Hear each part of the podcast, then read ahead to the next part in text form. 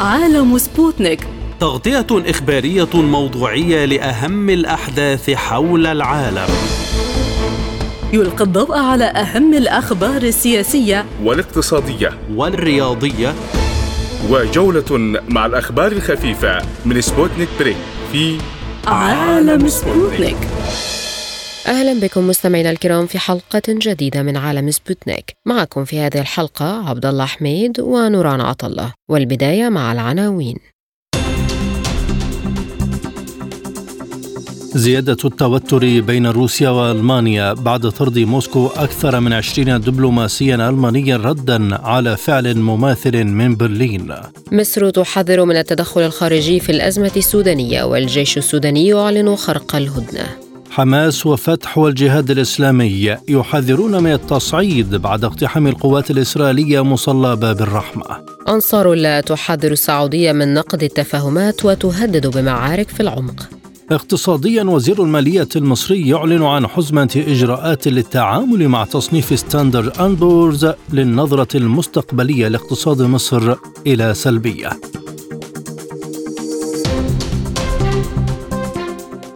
أعلنت وزارة الخارجية الروسية طرد أكثر من 20 دبلوماسيا ألمانيا كرد على إجراء مماثل اتخذته برلين. وقالت المتحدثة باسم وزارة الخارجية ماريا زاخاروفا إنه تم طرد أكثر من 20 دبلوماسيا ألمانيا من روسيا. وقالت إن السلطات الألمانية اتخذت قرارا بطرد جماعي آخر لموظفين في البعثات الدبلوماسية الروسية في ألمانيا منددة بشدة بتصرفات برلين التي تواصل تدمير مجمل العلاقات الروسية الألمانية. هذا وقال مسؤول بوزارة الخارجية الألمانية أن برلين وموسكو تواصلتا حول حجم التمثيل الدبلوماسي لكل منهما خلال الأسابيع القليلة الماضية مضيفا أن وصول طائرة تابعة للحكومة الروسية إلى برلين مرتبط بهذا الأمر. وقال بيان وزارة الخارجية الروسية أن موسكو أخطرت السفير الألمانية في موسكو بهذه الخطوات في الخامس من أبريل نيسان.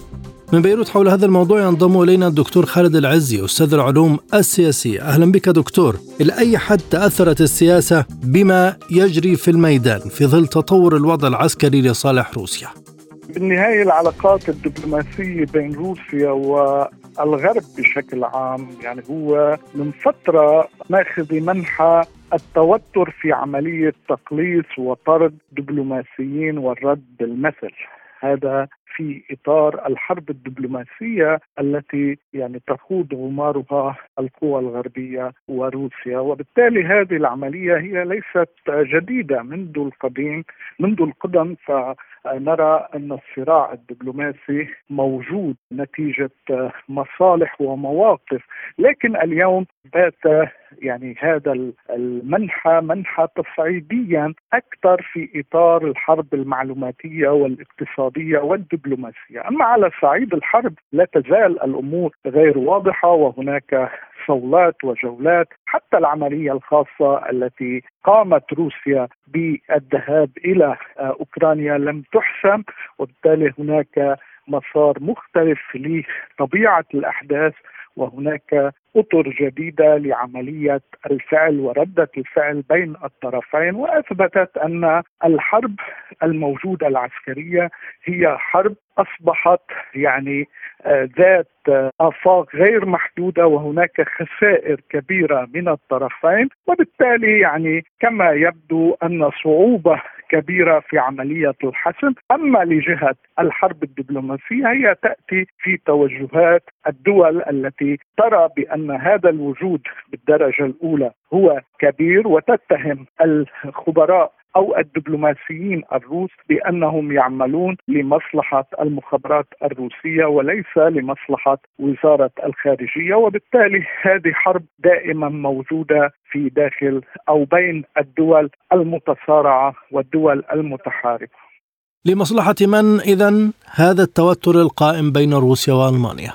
يعني يجب أن نعلم بأن أي حرب تأخذ العملية اطر مختلفة في عملية الضغط. وهنا نرى هو ضغط بين الطرفين وتقليص الآخر وتقليل من الحوار والعملية الدبلوماسية لأن منح المدفعية والصواريخ هي التي تسيطر على خطوط الجبهة وبالتالي يعني هنا نرى بأن آفاق العمل الدبلوماسي الإعلامي السياسي مقفل وهذا يعني بأن لمصلحة الطرفين هم في حاجة فعلية إلى نقل الأزمة إلى مستوى بعيد عن الخنادق والتمترس والبحث في عملية الحوار والحفاظ على كل من له مصلحة في أوكرانيا وبالتالي لا يوجد مصلحة فقط لروسيا. أو هناك مصالح للغرب وللغرب له مصالح في روسيا وروسيا لها مصالح في أوروبا. وهذا عمليا التشابك الذي فرضته العولمة نتيجة الانفتاح الاقتصادي. وكل من يريد أن يضع نفسه في إطار يعني حيط مقفل فهو سيكون الخسران. وبالتالي هذه الحروب ربما هذا التصعيد يفتح مجال في الأفاق القادم للبحث بجدية في عملية نقل المعركة من الخنادق إلى الحوار والدبلوماسية. هل هناك طرف يجيد إشعال فتيل الأزمة لإبعاد كافة الأطراف عن فكرة التقارب السياسي والتسوية في أوكرانيا؟ يعني التسوية في أوكرانيا لا يمكن أن تكون وأثبتت ليس بما طرحته روسيا، اليوم هناك مستجدات على الأرض، هناك أمور كبيرة يجب أخذها في الليبرالية. لم تتجمد أوروبا لم تستطيع أوكرانيا آه روسيا السيطرة على أوكرانيا. الغرب لم يرضخ لروسيا وبالتالي الأوكران لا يزالون موجودون ونحن شاهدنا أن خطوط التماس انحصرت إلى مناطق صغيرة وبالتالي هذا يعني بأن الحرب إذا بقيت في هذا الإطار ستكون مكلفة لكل الأطراف ولن تنتج أي حلول تساعد على المحافظة على المصالح واليوم نرى بأن المصالح الاقتصادية فوق كل المواقف الشخصية لأن في العلم السياسي يقول لا صديقا دائم ولا عدوا دائما وإنما هناك مصالح دائمة. وروسيا بعد انهيار الاتحاد السوفيتي قلبت الإيديولوجية في استراتيجيتها من الإيديولوجية النظرية الحزبية إلى المصالح الاقتصادية. فيجب النظر بالأمور بنظرة واقعية للبحث في جدية للمحافظة على مصالح كل طرف من الطرفين وان الأوان يعني بعد عام ونايف نحن أمام مرحلة جديدة وهذه مرحلة مكلفة مرحلة عبثية إن كانت بشرية سياسية اقتصادية على كل الأطراف بغض النظر عن الطموح وأحيانا الطموح لا يستطيع تحصيله أي شخص أو أي دولة أو أي فئة إلا بطريقة ليبرالية مختلفة في التعامل مع الأمور. هناك مظاهرات بشكل مستمر ضد السياسة الألمانية تجاه الأزمة الأوكرانية، فلماذا لا يوجد لها تأثير؟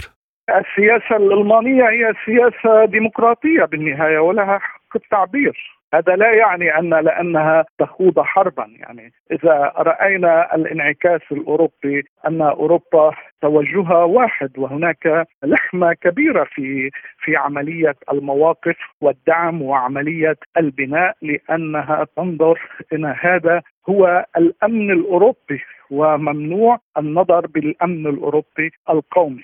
إنما المظاهرات تحصيل حاصل وهذا حرية التعبير والآراء. ونحن نعرف بأن ألمانيا تحكم بواسطة تحالف حكومي ولكل طرف من الأطراف يسعى لأن يثبت وجهة نظره وبالتالي أن يأخذ الأكثرية في الانتخابات القادمة. وربما الموقف الذي نراه من قبل وزيرة خارجية ألمانيا إلينا باربوك أكثر جدية وأكثر وضوح في التعامل مع الأزمة الاقتصادية مع العلاقة مع أوروبا. مع أمريكا وبالتالي هي تفاتح الشعب الألماني بغض النظر عن طبيعة هذه الأزمة لكن هناك طموح لها ولحزبها بأن تكون هي المستشارة القادمة لألمانيا وبالتالي هذا حرب وهم لم يخجلوا بأنهم يدعموا علنا أوكرانيا في مساعداتها العسكرية والمالية والاقتصادية. والحرب دوما ستدفع اثمانها الدول التي تدخل في عملية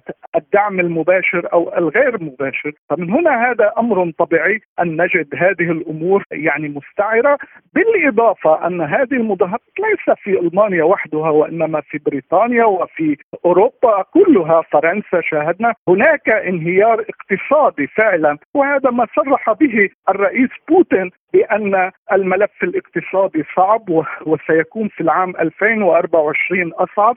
هذا الحكي بالطبع يدل بعيدا عن الأزمة الروسية الأوكرانية وتأثيرها على الاقتصاد بجزء معين لكن هناك أزمة اقتصادية ضربت كل المناطق العالمية يعني في الاقتصاد الصناعي العالمي ابتداء من الصين والمانيا وأمريكا وأوروبا وحتى روسيا. هذا نتيجة الكساد الذي حصل بفعل كورونا الذي هو ترك الآثار الكبيرة على عملية التجارة وعملية التصنيع، الحرب الأوكرانية هي الروسية هي جزء بسيط من هذه المشكلة الاقتصادية والتي قد تترك آثارها على كل الدول بما فيها روسيا وما فيها أوكرانيا. حذر وزير الخارجية المصري سامح شكري من التدخل الخارجي في الأوضاع الحالية في السودان. جاء ذلك خلال اتصال هاتفي أجره وزير الخارجية السويدي بشكري. وقال الوزير المصري إنه من الضروري امتناع أي طرف خارجي عن التدخل بشكل يقوض من جهود التهدئة وبما يسهم في إنجاح الجهود الهادفة لإخراج السودان من هذا الوضع الصعب. ونشر الجيش السوداني بيانا أعلن فيه أن قوات الدعم السريع خرقت الهدنة التي تم التوصل إليها وتنتهي الأحد الثالث والعشرين من أبريل نيسان.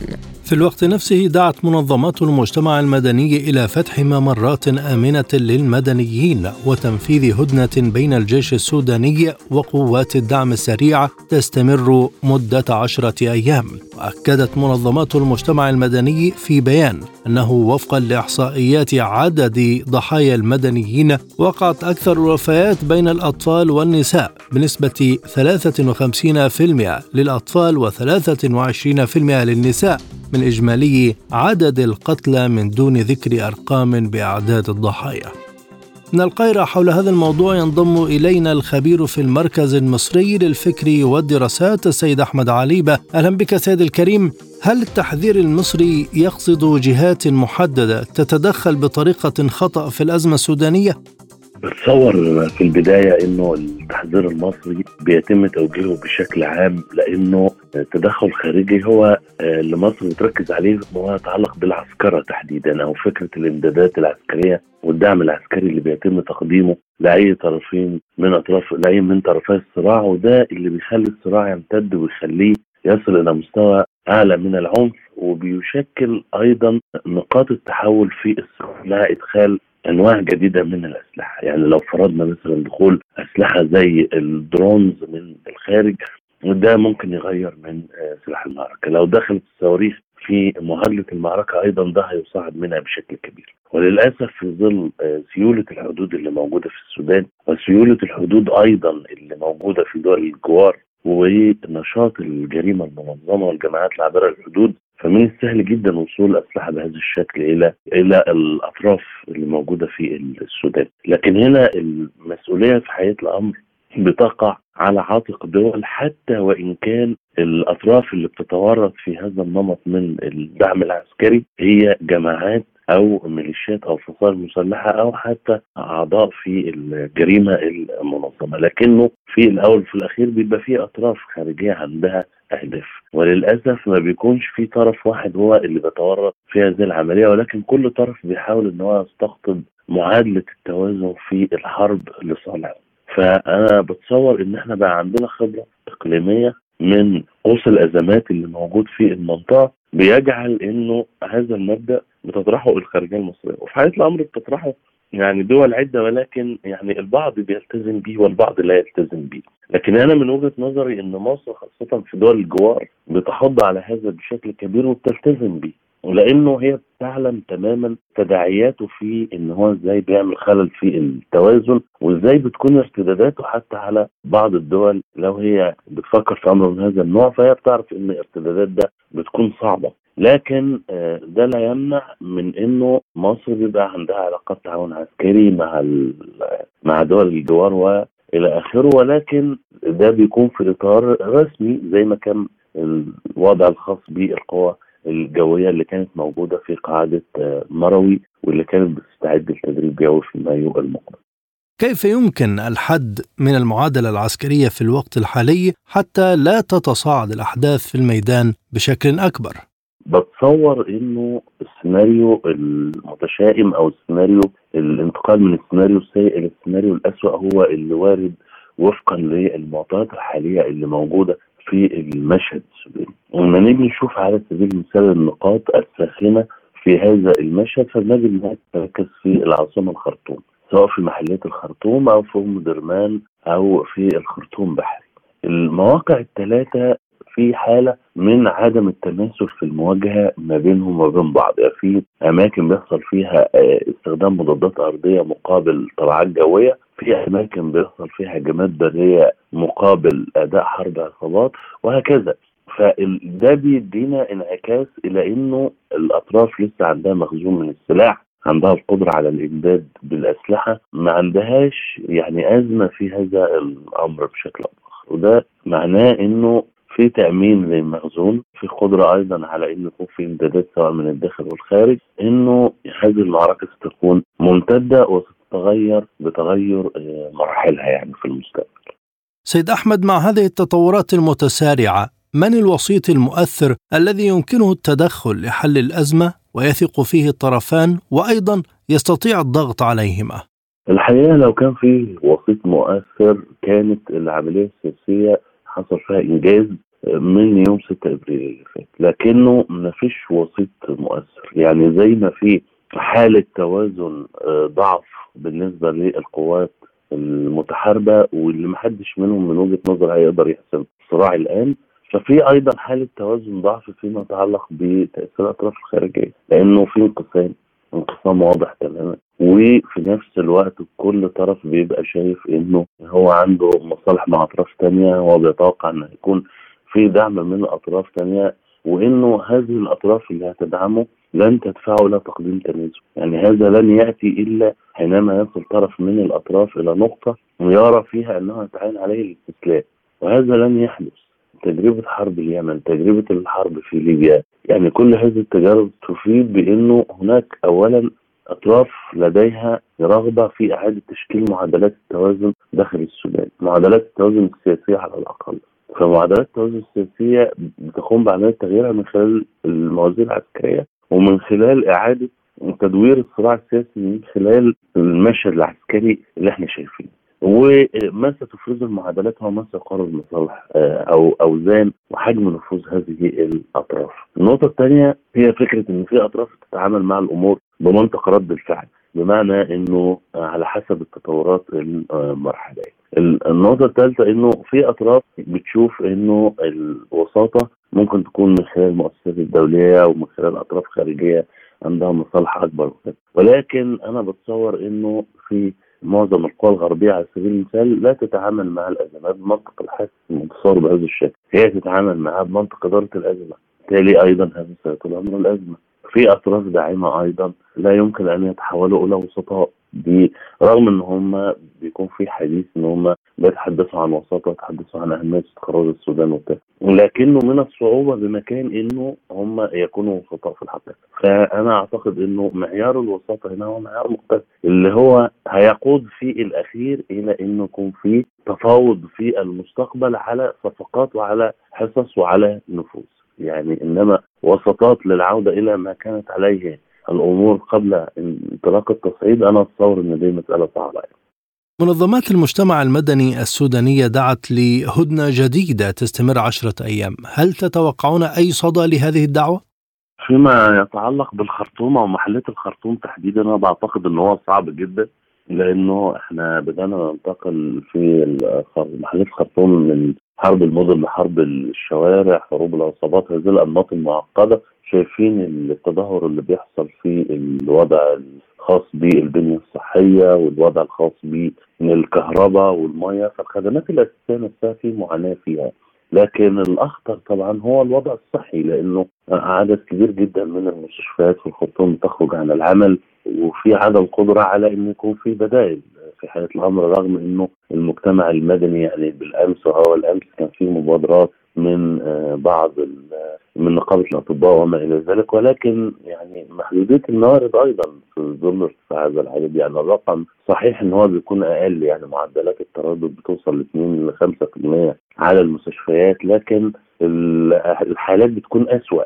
يعني بتكون أسوأ من مستوى الإصابات وما إلى ذلك وبالتالي ده بيبقى محتاج إلى إمكانيات وقدرات مختلفة ده مش متوفر. فأنا ما أعتقدش إنه معيار عدم صمود الهدى اللي بيتم طرحها إنه ممكن يكون في استجابة.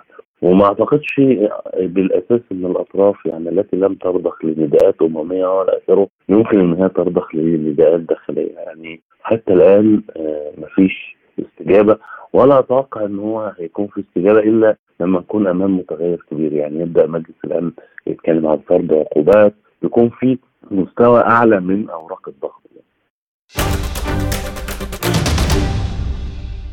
قال الناطق باسم حركة حماس حازم قاسم إن اقتحام القوات الإسرائيلية لمصلى باب الرحمة في المسجد الأقصى وتخريب مكوناته إصرار على تصعيد حربها الدينية على المقدسات في مدينة القدس. وأضاف أن ذلك يعني أن المعركة على هوية المسجد الأقصى مفتوحة والصراع متواصل حتى حسم هذه المعركة لتثبت هوية المسجد الأقصى الفلسطينية العربية الإسلامية. وقال إن على حكومة نتنياهو الالتزام بالوضع الحالي في المدينة المقدسة وعدم جر المنطقة لحرب دينية لا تستطيع وقفها. من جهته قال المتحدث باسم حركة الجهاد الإسلامي طارق سلمي إن اعتداء القوات الإسرائيلية وقيامها بالتخريب المتعمد لمصلى باب الرحمة هو عدوان يأتي في سياق حرب الاحتلال الممنهجة التي تستهدف المسجد الأقصى مشددا على أن مصلى باب الرحمة هو جزء من المسجد الأقصى ولن تفلح كل محاولات الاحتلال السيطرة عليه أو التحكم فيه. لمزيد من إلقاء الضوء على الموضوع ينضم إلينا من رام الله الدكتور حسن خاطر مدير مركز القدس للدراسات. أهلا بك سيد الكريم. هل تحذير هذه الفصائل الفلسطينية يمكن أن يؤدي إلى توقف إسرائيل عن ممارساتها؟ أهلا وسهلا بكم وكل عام وأنتم جميعا بألف خير. في الحقيقة أن الجريمة التي ارتكبت بالأمس في حق المصلى يعني مصلى باب الرحمة واقتحامه وتحطيم أبوابه وتخريب شبكة الكهرباء الموجودة فيه وهذا الاعتداء السافر على آه، جزء لا يتجزأ من المسجد الأقصى المبارك هو بكل تأكيد محاولة لاستئناف مشروع الأطماع الصهيونية في المسجد الأقصى المبارك لأن المصلى المرواني نفسه مصلى باب الرحمة كان هناك محاولات سابقة من قبل الاحتلال للسيطرة عليه ولتحويله إلى كنيس ولكن فشلت هذه المحاولات بسبب آه، يعني موقف المصلين والمرابطين في المسجد الأقصى المبارك وتم يعني آه، آه، صرف النظر عن هذا الموضوع ولكن يبدو أن الاحتلال الآن يريد معاودة هذه المحاولة مرة أخرى ويريد بدء جولة جديدة من العدوان على المسجد الأقصى المبارك. وبالتالي نعم أعتقد بأن موقف الفصائل الفلسطينية مهم جدا في تحديد مسار الأحداث في الأيام القادمة. فإذا كان هذا الموقف دقيقا وواضحا ومحددا في الرد على ارتكاب هذه الجريمة أو التمادي في هذه الجريمة أعتقد بأن الاحتلال سيحسب ألف حساب لمثل آه، هذه المواقف. آه، ولكن إذا لم يكن هناك أي آه، يعني موقف حازم من هذه المسألة الاحتلال يفهم وكأن هناك ضوء أخضر للاستمرار. هذه هي المعادلة في النهاية في داخل المسجد الأقصى والمدينة المقدسة. هذه الأحداث تأتي بعد شهر رمضان الذي كان مليئا بالاشتباكات في القدس والأقصى إلى أي مدى تتطور الأوضاع؟ ردود فعل الاحتلال وسياساته الآن في المدينة المقدسة وفي المسجد الأقصى المبارك هي متأثرة بشكل كبير أيضا بما جرى في شهر رمضان، هناك فشل ذريع للاحتلال في شهر رمضان في تحقيق الأهداف والوعود التي قدمها للمستوطنين من يعني السماح لهم بالاقتحام مثلا وتقديم القرابين وغير ذلك، هذه الوعود فشلت ولم تنجح والكل تابع يعني الأحداث في تلك المرحلة. لهذا السبب أعتقد بأن الاحتلال لديه حسابات مع المسجد الأقصى وحسابات مع المصلين الذين أفشلوا هذه المخططات. هو يريد أن يثأر لنفسه في نهاية المطاف يريد أن يعني يبرهن للمتطرفين أنه قادر على أن يفعل شيئا. ولعل تفسير مثل هذه النوايا كان واضحا بالأمس في الإغلاقات التي قام بها الاحتلال على المدن الفلسطينية، بالأمس قطع التواصل بين شمال وجنوب فلسطين من خلال إغلاق حاجز الكونتينر وإغلاق الطريق المؤديه إلى بيت لحم وإلى الخليل وإلى الجنوب الفلسطيني عموما، قام بإغلاق أريحة أيضا ومنع الدخول والخروج إليها، قام بإغلاق نابلس ومداخل نابلس وحوارة. قام بإغلاق أيضا جنين فبالتالي هو يقوم بأعمال لا يمكن تفسيرها إلا وأنها محاولات انتقام لفشله في شهر رمضان. وكان يريد أن يبرهن للمتطرفين من خلفه أن الاحتلال قادر على أن ينتقم وقادر على أن ينغص أعياد الفلسطينيين وأن يستمر في فرض سياسة المعاناة على الشعب الفلسطيني، يعني هذا واضح من خلال هذه السلوكيات. وبالتالي ما يجري في المسجد الأقصى ليس منفصلا عن عما جرى بالأمس في الأراضي الفلسطينية. وأعتقد أنه سيكون بداية لمرحلة جديدة من العدوان على المسجد الأقصى يحاول من خلالها إعادة المحاولة للسيطرة على مصلى باب الرحمة. لأن مصلى باب الرحمة هو البوابة مغلقة للمسجد الأقصى ولكن مساحتها كبيرة وتشبه مبنى تاريخي قديم اغلق في أيام صلاح الدين الأيوبي ولكن هو في النهاية موصول مع مقبرة باب الرحمة الموجودة شرقي المسجد الأقصى المبارك بمعنى أن هناك مخططات أيضا مرتبطة بالمقبرة ومرتبطة بالمصلى نفسه بمصلى باب الرحمة، إذا تم لا سمح الله السيطرة على آه، باب الرحمة من قبل الاحتلال فهذا يعني أنه سيستأنف مشاريعه التهويدية والتوراتية بإقامة الحدائق التوراتية خلف هذا الباب مباشرة في منطقة آه، مقبرة باب الرحمة، لذلك هذا بداية لمشروع خطير وكبير يجب أن يقاوم بشكل واضح وصريح وحاسم. ما حدود تحذير الفصائل لإسرائيل؟ وهل ذلك يستبق خطوات ميدانية برأيك؟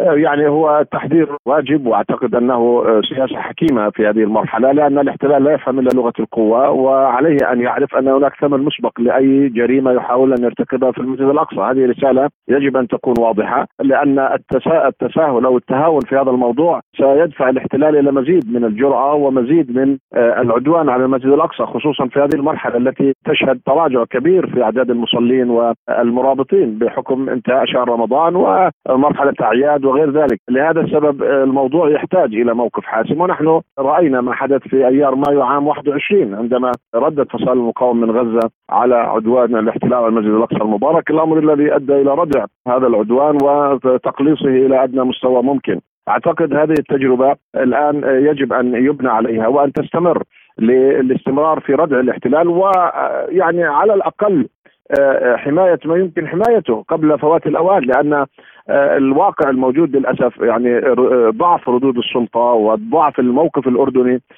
يعني الرسمي لم يردع الاحتلال. لذلك أظن بأن الاحتلال يفهم لغة الفصائل الفلسطينية لغة المقاومة ويحسب لها ألف حساب خصوصا وأنها نجحت عدة مرات في توحيد الساحات في مواجهة الاحتلال. كيف يمكن تنظيم إدارة المسجد الأقصى بحيث تتوقف هذه الاقتحامات وهذا التصعيد؟ هو يفترض أن لا يكون هناك اقتحامات من الأساس ولكن للأسف منذ عام 2003 إلى الآن الاقتحامات مستمرة وأخذت أشكال مختلفة وتطورت إلى درجة أنها أصبحت الآن تذهب باتجاه الشراكة في المسجد الأقصى ومحاولة الاحتلال فرض شراكة حقيقية في المسجد الأقصى. وربما يعني إذا استمر الحال بهذا التراخي آه، العربي والإسلامي والدولي يمكن لا سمح الله أن يؤدي إلى التقسيم المكاني للمسجد الأقصى إضافة إلى التقسيم الزماني الذي هو حاصل منذ عام 2003 لهذا السبب موضوع المسجد الأقصى موضوع كبير. يعني كل الأطراف وليس فقط الفصائل الفلسطينية يعني حتى الأمم المتحدة ومجلس الأمن الدولي يعني منظمات حقوق الإنسان يعني المحكمة الجنات الدولية يعني كل الأطراف التي لها مكانة في العالم ويفترض أنها تحمي القوانين الدولية وتحمي حقوق الإنسان. المسجد الأقصى أصبح في في, في المراحل الأخيرة عبارة عن ساحة للعدوان ساحة للحرب على المصلين وعلى المقدسات الإسلامية. وهذا الأمر يراه العالم كله يعني بالصور وبالصوت وبالجرائم التي ترتكب فلهذا السبب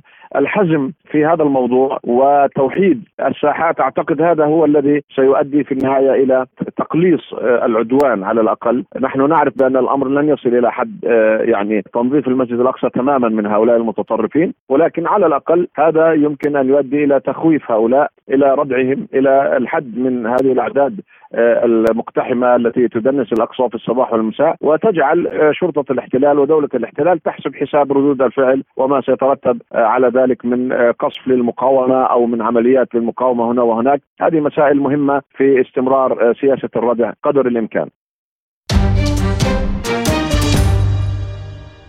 حذرت جماعة أنصار الله اليمنية السعودية التي تقود التحالف العربي من أي تراجع في التفاهمات التي توصل إليها الطرفان بشأن وقف الصراع الدائري في اليمن للعام التاسع على التوالي. جاء ذلك في تصريحات لوزير الدفاع في حكومة الإنقاذ الوطني المشكلة من أنصار الله اللواء الركن محمد العاطفي خلال زيارته جبهات القتال في محافظة الحديدة غربي اليمن. وحذر العاطفي دول التحالف العربي من أي التفاف أو مناورات في التعاطي مع هذه التفاهمات لأن أي نقد أو مراوغة لأي اتفاق أو تفاهم سيعود بالخسران عليها. كانت الخارجية السعودية قد أعلنت يوم السبت الماضي أن فريقها عقد مجموعة من اللقاءات في صنعاء شهدت نقاشات متعمقة بشأن الوضع الإنساني وإطلاق جميع الأسرى ووقف إطلاق النار والحل السياسي الشامل في اليمن وسوف تستكمل اللقاءات في أقرب وقت بما يؤدي إلى التوصل إلى حل سياسي شامل ومستدام ومقبول من جميع الأطراف اليمنية. لمزيد من التفاصيل ينضم إلينا من صنعاء أستاذ حامد بخيتي المحلل السياسي. بعد التحية لماذا تأتي هذه التحذيرات واللهجة المتشددة من جديد رغم التفاهمات والاختراق الذي حدث مؤخرا؟ بالتأكيد إن التفاهمات الأخيرة كانت جيدة والتقارب الأخير كان جيد على المستوى السياسي لكنها لم تترجم حقيقة إلى خطوات عملية مثمرة يمكن البناء عليها للوصول إلى حلول. العدوان على اليمن أو الحرب أو التدخل العسكري السعودي في اليمن كان عمره ثمان سنوات وأثر وله تأثيرات كبيرة في الحرب. ويجب على السعودية إذا كانت تمتلك إرادة حرة في الوصول إلى السلام أن تبذل خطوات عملية تترجم رغبتها إلى السلام خصوصا والحصار المفروض على الجمهور اليمني حصار كبير والتبعات التي أثرت فيها الحرب كبيرة سواء في ملفات إطلاق الأسرى أو في فتح المواني والمطارات أو في غيرها، هذه الخطوات يجب أن تبنى لتعزز الثقه لأنه في حال عدم الحاق الجولة التي تمت خلال رمضان عبر الوساطة العمانية بخطوات عملية فإن الثقه سوف تعدم. يجب أن ننطلق إلى الأمام بشكل واضح وجدي معلم. فإن الحرب هي أولى لأن التبعات الضرر على حكومة صنعاء في حال بقى الوضع على ما هو عليه في المستوى الداخلي كارثي جدا. هناك متطلبات كبيرة أمام حكومة صنعاء في حالة استمرارية حالة الهدنة سواء على المستوى المعيشي على المستوى الاقتصادي على المستوى الإنساني على يجب أن تحل هذه القضايا. والموضوع بيد السعودية خصوصا وهي تفرض حصار مطبق على الجمهورية اليمنية ويجب أن تحلحل هذه الملفات. ما لم فإن الحرب لابد أن تعود يعني. ليس أمام القوى العسكرية إلا خيار العودة إلى الجانب العسكري إذا لم تمضي السعودية بخطوات حقيقية في حل حالة السلام لأنه سيعتبر المواطن.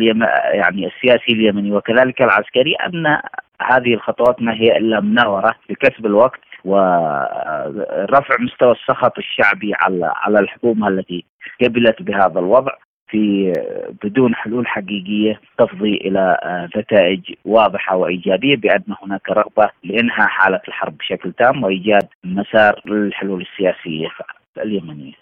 ألا يمكن أن تأتي هذه التحذيرات برد فعل عكسي من السعودية بسبب هذه التهديدات الحوثية؟ لا أعتقد أن السعودية ستأتي ستنظر إليها هكذا إذا كانت ترغب في السلام، أما إذا كانت تناور فإنه ربما تأتي بحلول عسكرية عكسية.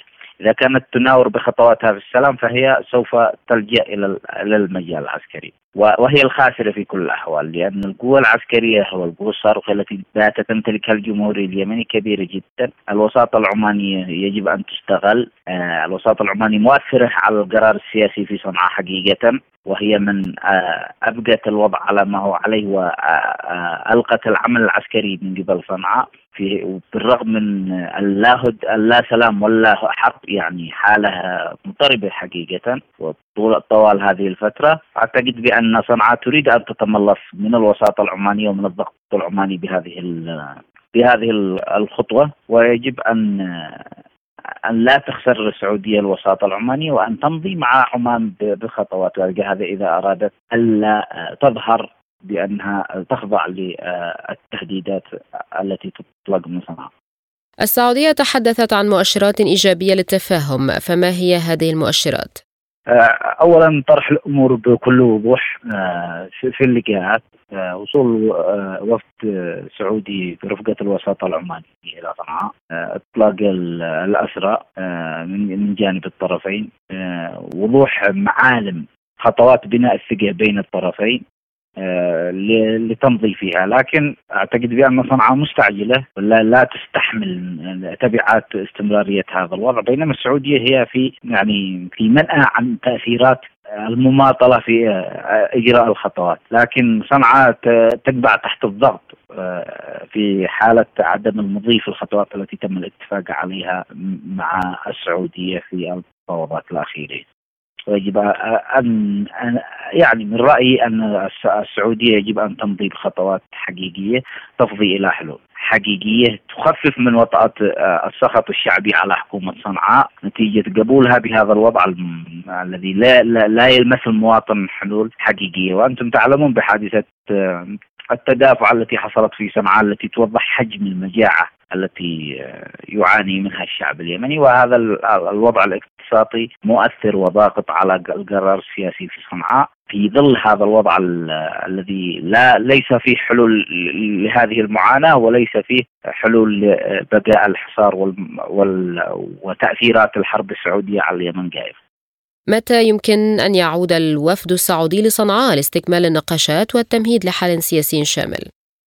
أعتقد بأن آه، المشاورات الأخيرة تمت بنيت على أساس أن السفير السعودي يذهب إلى قيادته ليطلعهم على نتائج المفاوضات ومن ثم يعود. هل هل هل القاده السعوديين يعني مثلا خالد بن سلمان ومحمد بن سلمان وضعوا خطة لعودة السفير السعودي أو خطة لقدوم خالد بن سلمان أو أو لإيجاد حلول حقيقية على الميدان. يعني ربما تكون هناك حلول ميدانية مترافقة مع زيارة جديدة من السعودية آه، ربما على مستوى أعلى من السفير. هذا ما نتوقعه آه، من خلال آه، هذه التهديدات ومن خلال ما تم من المفاوضات في المفاوضات الأخيرة. ومن خلال مطالب صنعاء التي تضغط على الوساطة العمانية آه، بهذه التصريحات لكي آه، آه، تسعى في المضي بالتزاماتها وتعهداتها للحكومة اليمنية وأيضا الحكومة أكد وزير المالية المصري محمد معيط أن بلاده ستطبق حزمة إجراءات مالية ونقدية وهيكلية للتعامل مع المخاوف التي دفعت مؤسسة ستاندرد أند بورز لتعديل النظرة المستقبلية لاقتصاد مصر إلى سلبية. وصرح الوزير بأن قرار ستاندرد أند بورز بالإبقاء على التصنيف الائتماني لمصر بالعملتين المحلية والأجنبية كما هو عند مستوى بي مع تعديل النظرة المستقبلية من مستقرة إلى سلبية للاقتصاد المصري نتيجة للضغوط الخاصة بالتعاملات الخارجية يأتي في ظل تعرض الاقتصاد المصري لضغوط خارجية صعبة. وأضاف أن أهمها تتعلق بتداعيات النزاع المسلح في أوروبا وما تلاه من تداعيات اقتصادية سلبية عالميا بما في ذلك الموجة التضخمية غير المسبوقة لافتا إلى أن الحكومة المصرية تقدم الدعم المالي للفئات الأكثر تضررا من الضغوط التضخمية الحالية للمزيد من التفاصيل ينضم إلينا من القاهرة دكتور شريف الخريبي الخبير الاقتصادي الدولي ما هي الإجراءات المتوقعة في مصر التي يتحدث عنها وزير المالية المصري؟ آه، الحقيقة لازم آه، نقر آه، أن هذه المؤسسات هي بتكون في أغلب تقاريرها تقارير مسيسة وموجهة موجهة من العالم الغربي بالذات يعني. النهارده يعني ما فيش حد في الدنيا ما تأثرش من العلاقات أو أسف العقوبات الغربية اللي كان المستهدف بيها آه، روسيا. وروسيا لأن اقتصادها قوي وإمكانياتها قوية لم تتأثر بها على الإطلاق وإنما تأثر بها العالم أجمع. آه وده كأنها آه كان المقصود إن هم بالذات السياسة الأمريكية والمؤسسات التي تدور في فرق السياسة الأمريكية آه الهدف هو معاقبة العالم كله على فعل. ما حدش فاهم هو فيه إيه. يعني ال ال ال إحنا خلينا نقر أن ما قامت به روسيا هو تصرف عادل بنسبة 100% لحفظ حقوقها وحقوق مواطنيها وحقوق الدولة الروسية.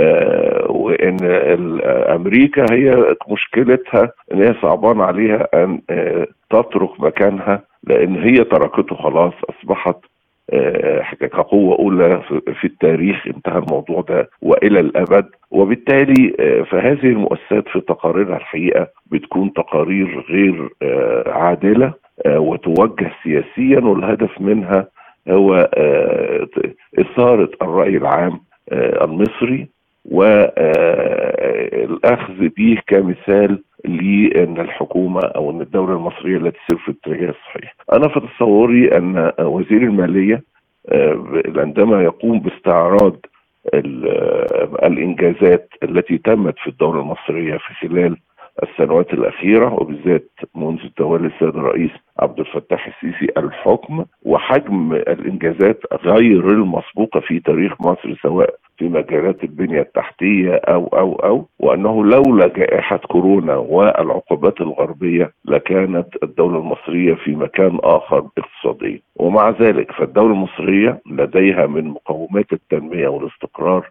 الكثير.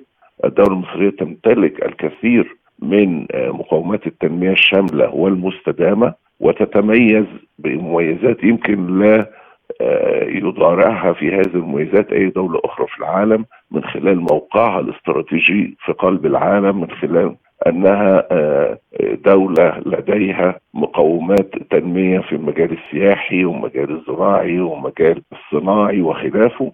أيضا بتمتلك أهم مجرى ملاحي في العالم قناة السويس المؤشرات المالية الاقتصادية المصرية تسير بشكل جيد ولكنه ليس كما نطمح وده كله معروف إن ده نتيجة للعوامل الخارجية وليست لداخل أو من داخل الدولة المصرية. الأزمة في مصر مستمرة منذ فترة والإجراءات ومحاولات الحل ما زالت مستمرة أيضا لكن لماذا تتفاقم الأزمة رغم ما يتم من إجراءات؟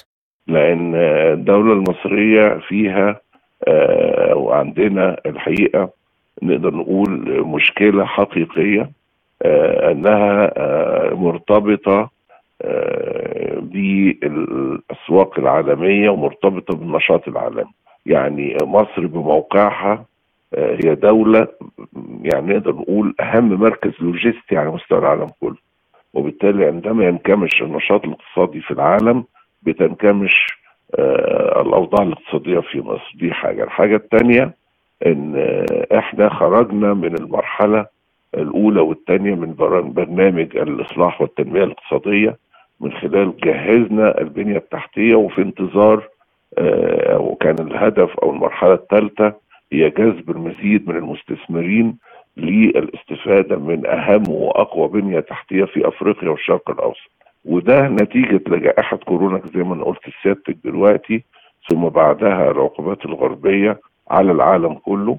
آه حصل نوع من الانكماش حصل نوع من التردد من المستثمرين لزيادة استثماراتهم أو الدخول في استثمارات جديدة وبالتالي تأثرت مصر. فالدولة المصرية زيها زي أي دولة في العالم ليست لديها موارد طبيعية كالبترول والغاز بكميات كبيرة لأن الدول التي نقدر نقول مستقرة اقتصاديا ليس بجهودها ولكنها بإمكانيات زي الدول الخليجية مثلا الهائلة في مجال البترول والغاز وبالتالي هو ده اللي بيخليها دولة مستقره غير كده مفيش دولة بتعتمد على الأنشطة الاقتصادية الطبيعية بدون موارد طبيعية مستدامة زي البترول والغاز ومستقرة الآن. فده زيها زي أي دولة في الدنيا. كيف يمكن أن تؤثر الإجراءات القادمة على المواطنين في ظل الارتفاع الكبير في الأسعار؟ الحقيقة أنا أصلا من من الأرياف أنا لسه جاي من بلدي من ريف مصر. هذه الأزمة أنا بعتقد أنها جاءت بشكل إيجابي جدا جدا جدا على الريف المصري بالذات اللي هو كان تاريخيا هو المنتج لغذاء مصر كلها وتوقف آه الآن الفلاحين آه في القرى بدأوا مرة أخرى في تربية الطيور والدواجن وخلافه. آه بيبيعوا البيض بي يعني ابتدوا يعودوا مرة أخرى لخبز رغيف الخبز وليس الاعتماد على رغيف الخبز اللي بيأتي من الدولة، يعني الحقيقة كل الأنشطة الاقتصادية الخاصة بالريف بدأت مرة أخرى وبدأ سكان المدن في التوجه مرة أخرى للريف للحصول على احتياجاتهم من ما كان إنتاج أحسن جبنة بيضة في العالم بيتم إنتاجها في الريف المصري. وبالتالي كل هذه الأنشطة عادت مرة أخرى هناك راحة في الريف المصري. المشاكل اللي ممكن يعاني منها هو قطاع الموظفين اللي هم نقول الفئات المتوسطة وده الدولة بتدعمه بثلاث اتجاهات، الاتجاه الأول زيادة الرواتب، الاتجاه الثاني إضافة حزم جديدة في موضوع الدعم ولسه معلن النهارده زيادة بالمليارات لدعم المنتجات الغذائية والبطاقات التموينية وأيضا المنتجات البترولية والاتجاه الثالث هو تخفيض أو أو يعني زيادة نسب الإعفاء بالنسبة للشرائح الضريبية المختلفة. كل ده بيدي حلول للمرحلة غير العادية وغير المسبوقة اللي إحنا موجودين فيها حاليا إلى أن تستقر الأمور ويبدأ النمو بشكل متوازن مرة أخرى وبالتالي سيتم حل كل هذه المشكلات بطبيعتها. الآن إلى جولة من الأخبار حول العالم. أكد مدير المركز الصحفي لمجموعة القوات زبادة الروسية ياروسلاف ياكيميكن أن الطيران الروسي قضى على مجموعتين أوكرانيتين لمهام التخريب والاستطلاع على محور كوبيانسك في مقاطعة خاركوف. وقال ياكيميكن إنه على محور كوبيانسك دمر طيران الجيش التابع لمجموعة قوات زاباد في منطقة بلدتي اوغروستوفو وكروغلوي معقلين للفصيلة وثلاثة ملاجئ للأفراد جنوب بلدة أولشاني. تم الكشف والقضاء على مجموعتي تخريب واستطلاع للعدو في منطقة بلدتي مولشونوفو وكرخمالونو. بالإضافة إلى ذلك أحبط الطيران الروسي إجراء محاولتي تناوب للقوات الأوكرانية على هذا القطاع من الجبهة. تتسارع عمليات إجلاء رعايا الدول من السودان بينما تجددت الاشتباكات بين الجيش السوداني وقوات الدعم السريع في أكثر من منطقة مع دخول المعارك أسبوعها الثاني. ورغم إعلان هدنة من الطرفين اشتدت الاشتباكات الأحد لا سيما في منطقة أم درمان غرب العاصمة كما أفيد عن غارات جوية في منطقة كافوري شمال الخرطوم.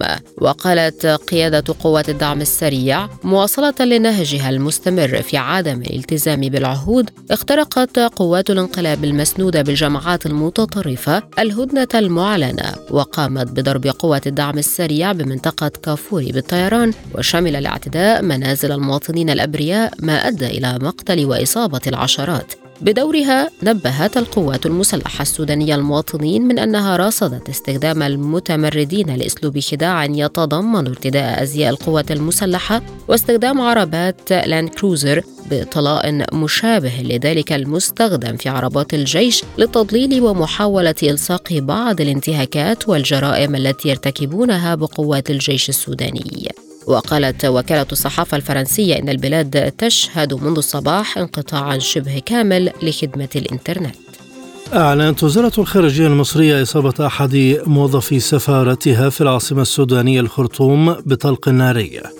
ووفق بيان نشره المتحدث باسم الخارجية المصرية أحمد أبو زيد فقد أكد إصابة أحد موظفي السفارة في السودان بطلق ناري داعيا جميع الرعايا المصريين الموجودين في السودان إلى توخي الحذر لإتمام عمليات الإجلاء بأمان. وقال أبو زيد إن الدول التي لديها أعداد كبيرة من المواطنين تتجاوز العشرة آلاف مثل الحالة المصرية تحتاج إلى عملية تخطيط محكمة وآمنة ومنظمة لضمان سلامة ودقة عملية الإجلاء خاصة في ظل التصاعد الخطير في حجم المخاطر.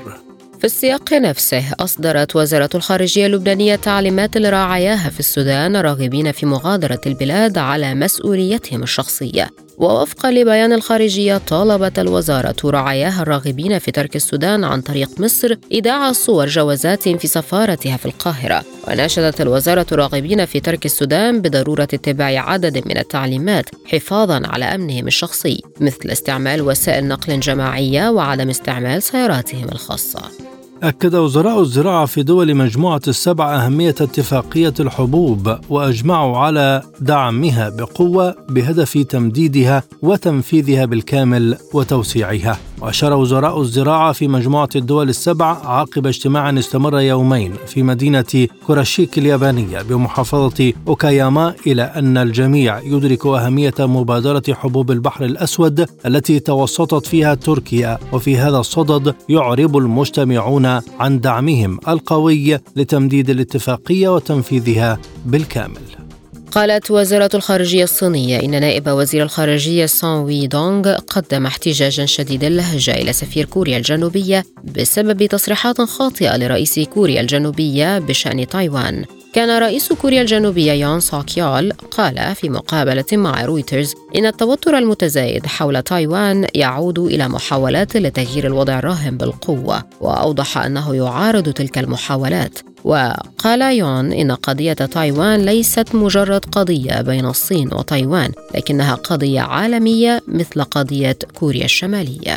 دعا مسؤول السياسة الخارجية في الاتحاد الأوروبي جوزيف بوريل القوات البحرية للدول الأعضاء في التكتل إلى القيام بدوريات في مضيق تايوان. وشدد بوريل على ضرورة أن تكون أوروبا حاضرة بشدة في هذه القضية التي تهم أوروبا على صعيد الاقتصاد والتجارة والتكنولوجيا. وأضاف أنه لهذا السبب يدعو القوات البحرية الأوروبية للقيام بدوريات في مضيق تايوان للدلالة على حرص أوروبا على حرية الملاحة في هذه المنطقة. أعلن الهلال الأحمر الليبي انتشال 17 جثة لمهاجرين بعد غرق قاربهم على شواطئ صبراتة وقال الهلال الأحمر في بيان أنه بعد وصول بلاغ عن غرق قارب للمهاجرين قرب شواطئ مدينة صبراتة ورغم صعوبة الطقس استجابت فرق الإنقاذ لانتشال 17 جثة ونقلها للأماكن المخصصة بحضور السلطات المحلية.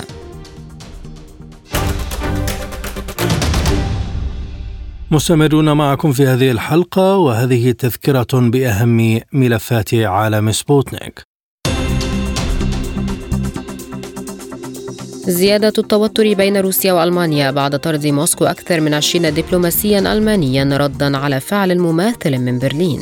مصر تحذر من التدخل الخارجي في الأزمة السودانية والجيش السوداني يعلن خرق الهدنة. حماس وفتح والجهاد الإسلامي يحذرون من التصعيد بعد اقتحام القوات الإسرائيلية مصلى باب الرحمة أنصار الله تحذر السعودية من نقض التفاهمات وتهدد بمعارك في العمق.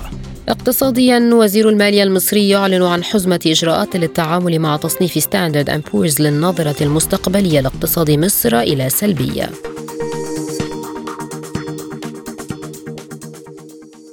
الآن مع أخبار الاقتصاد.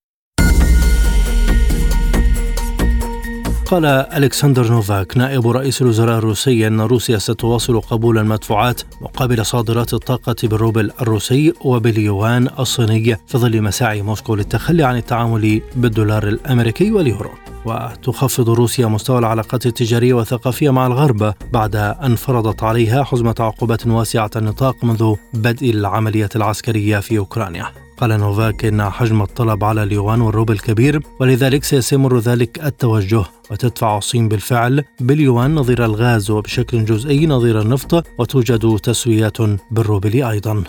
قال الصندوق الكويتي للتنمية الاقتصادية العربية إن نسبة الإنجاز الفعلية في مشروع توسعة الربط الكهربائي الخليجي مع دولة الكويت بلغت 15% حتى مارس أذار 2023 وذكر الكويتي للتنمية في بيان أن المشروع آه، بين دول التعاون ودولة الكويت يعد من أهم مشروعات ربط البنى الأساسية التي أقرها المجلس لتخفيض الاحتياطي المطلوب في الدول الأعضاء والتغطية المتبادلة حال الطوارئ والاستفادة من الفائض وتقليل تكلفة إنتاج الطاقة الكهربائية.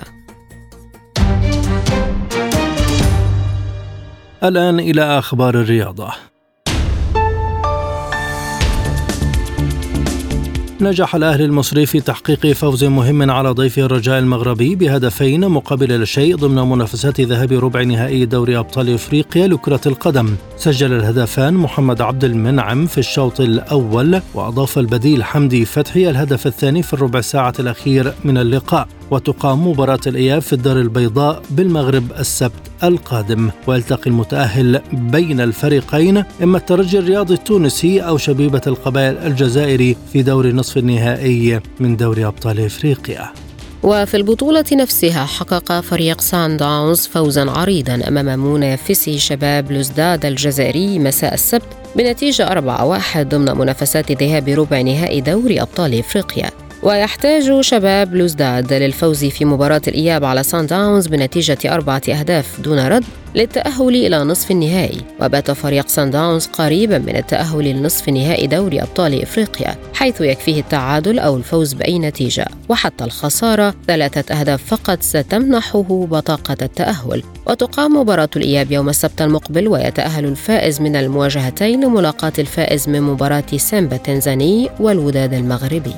كشفت صحيفة ميرور البريطانية أن مسيرة ليونيل ميسي مع باريس سان جيرمان ستنقضي بنهاية الموسم الجاري بعد أن قضى موسمين مع النادي الفرنسي.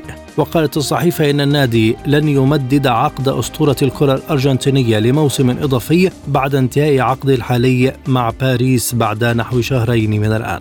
وأوضحت أن رئيس النادي ناصر الخليفي يهدف إلى جعل باريس سان جيرمان مشروعا أكثر استدامة من الناحية المالية مع عدد أقل من النجوم وتركيز أكبر على المواهب الفرنسية الشابة.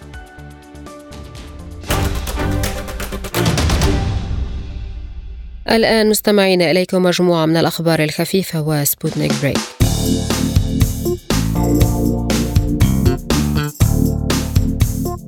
أعلن الرئيس الأمريكي السابق دونالد ترامب عن إصدار كتابه الجديد رسائل إلى ترامب والذي يجمع رسائل وصورا وتعليقات كتبها. الكتاب الذي يحمل عنوان رسائل إلى ترامب سيكون متاحا للبيع اعتبارا من الخامس والعشرين من أبريل بسعر 99 دولارا لكل نسخة وبتوقيع الرئيس السابق مقابل 399 دولارا. ويضم 150 خطابا شخصيا أرسل إليه من المشاهير والسياسيين المرسل إليه على مر السنين. تجمع ناشطون في مجال مكافحة تغير المناخ أمام مبنى البرلمان البريطاني. بمناسبة يوم الأرض للحث على اتخاذ إجراءات بشأن ظاهرة الاحتباس الحراري بينما استعد متطوعون في جميع أنحاء العالم لزراعة الأشجار وإزالة النفايات بمناسبة الذكرى السنوية الرابعة والخمسين. لهذه المناسبة يأتي يوم الأرض هذا العام بعد أسابيع من الطقس المتطرف إذا ارتفعت درجات الحرارة إلى مستويات قياسية في تايلاند وتعرضت الهند لموجة شديدة الحرارة حيث لقي ما لا يقل عن 13 شخصا حتفهم بسبب ضربة شمس في حفل مطلع الأسبوع الماضي. عاد مهرجان سومو بكاء الأطفال الذي يتواجه فيه عشرات الأطفال اليابانيين وهم يبكون. وذلك بعد توقف لأربع سنوات بسبب وباء كورونا فيما يعتقد أنه يحسن من صحتهم. في هذا المهرجان يتنافس طفلان في كل جولة بزي رياضي أو بزي رياضة السومو. فيما يرفعهما والدهما ليتواجها على حلبة لهذه الرياضة في معبد سينسوجي الواقع في العاصمة طوكيو. ويحاول أعضاء فريق المهرجان وهم يرتدون أقنعة أوني جعل الطفلين يبكيان ويفوز الطفل الذي يبدأ بالصراخ أولا فيما يعلن حكم سومو يرتدي اللباس التقليدي ويحمل مروحة خشبية في يده اسم الفائز. في الختام إليكم تذكرة بأهم ما جاء في عالم سبوتنيك. زيادة التوتر بين روسيا وألمانيا بعد طرد موسكو أكثر من 20 دبلوماسيا ألمانيا ردا على فعل مماثل من برلين. مصر تحذر من التدخل الخارجي في الأزمة السودانية والجيش السوداني يعلن خرق الهدنة. حماس وفتح والجهاد الإسلامي يحذرون من التصعيد بعد اقتحام القوات الإسرائيلية مصلى باب الرحمة. أنصار الله تحذر السعودية من نقض التفاهمات وتهدد بمعارك في العمق.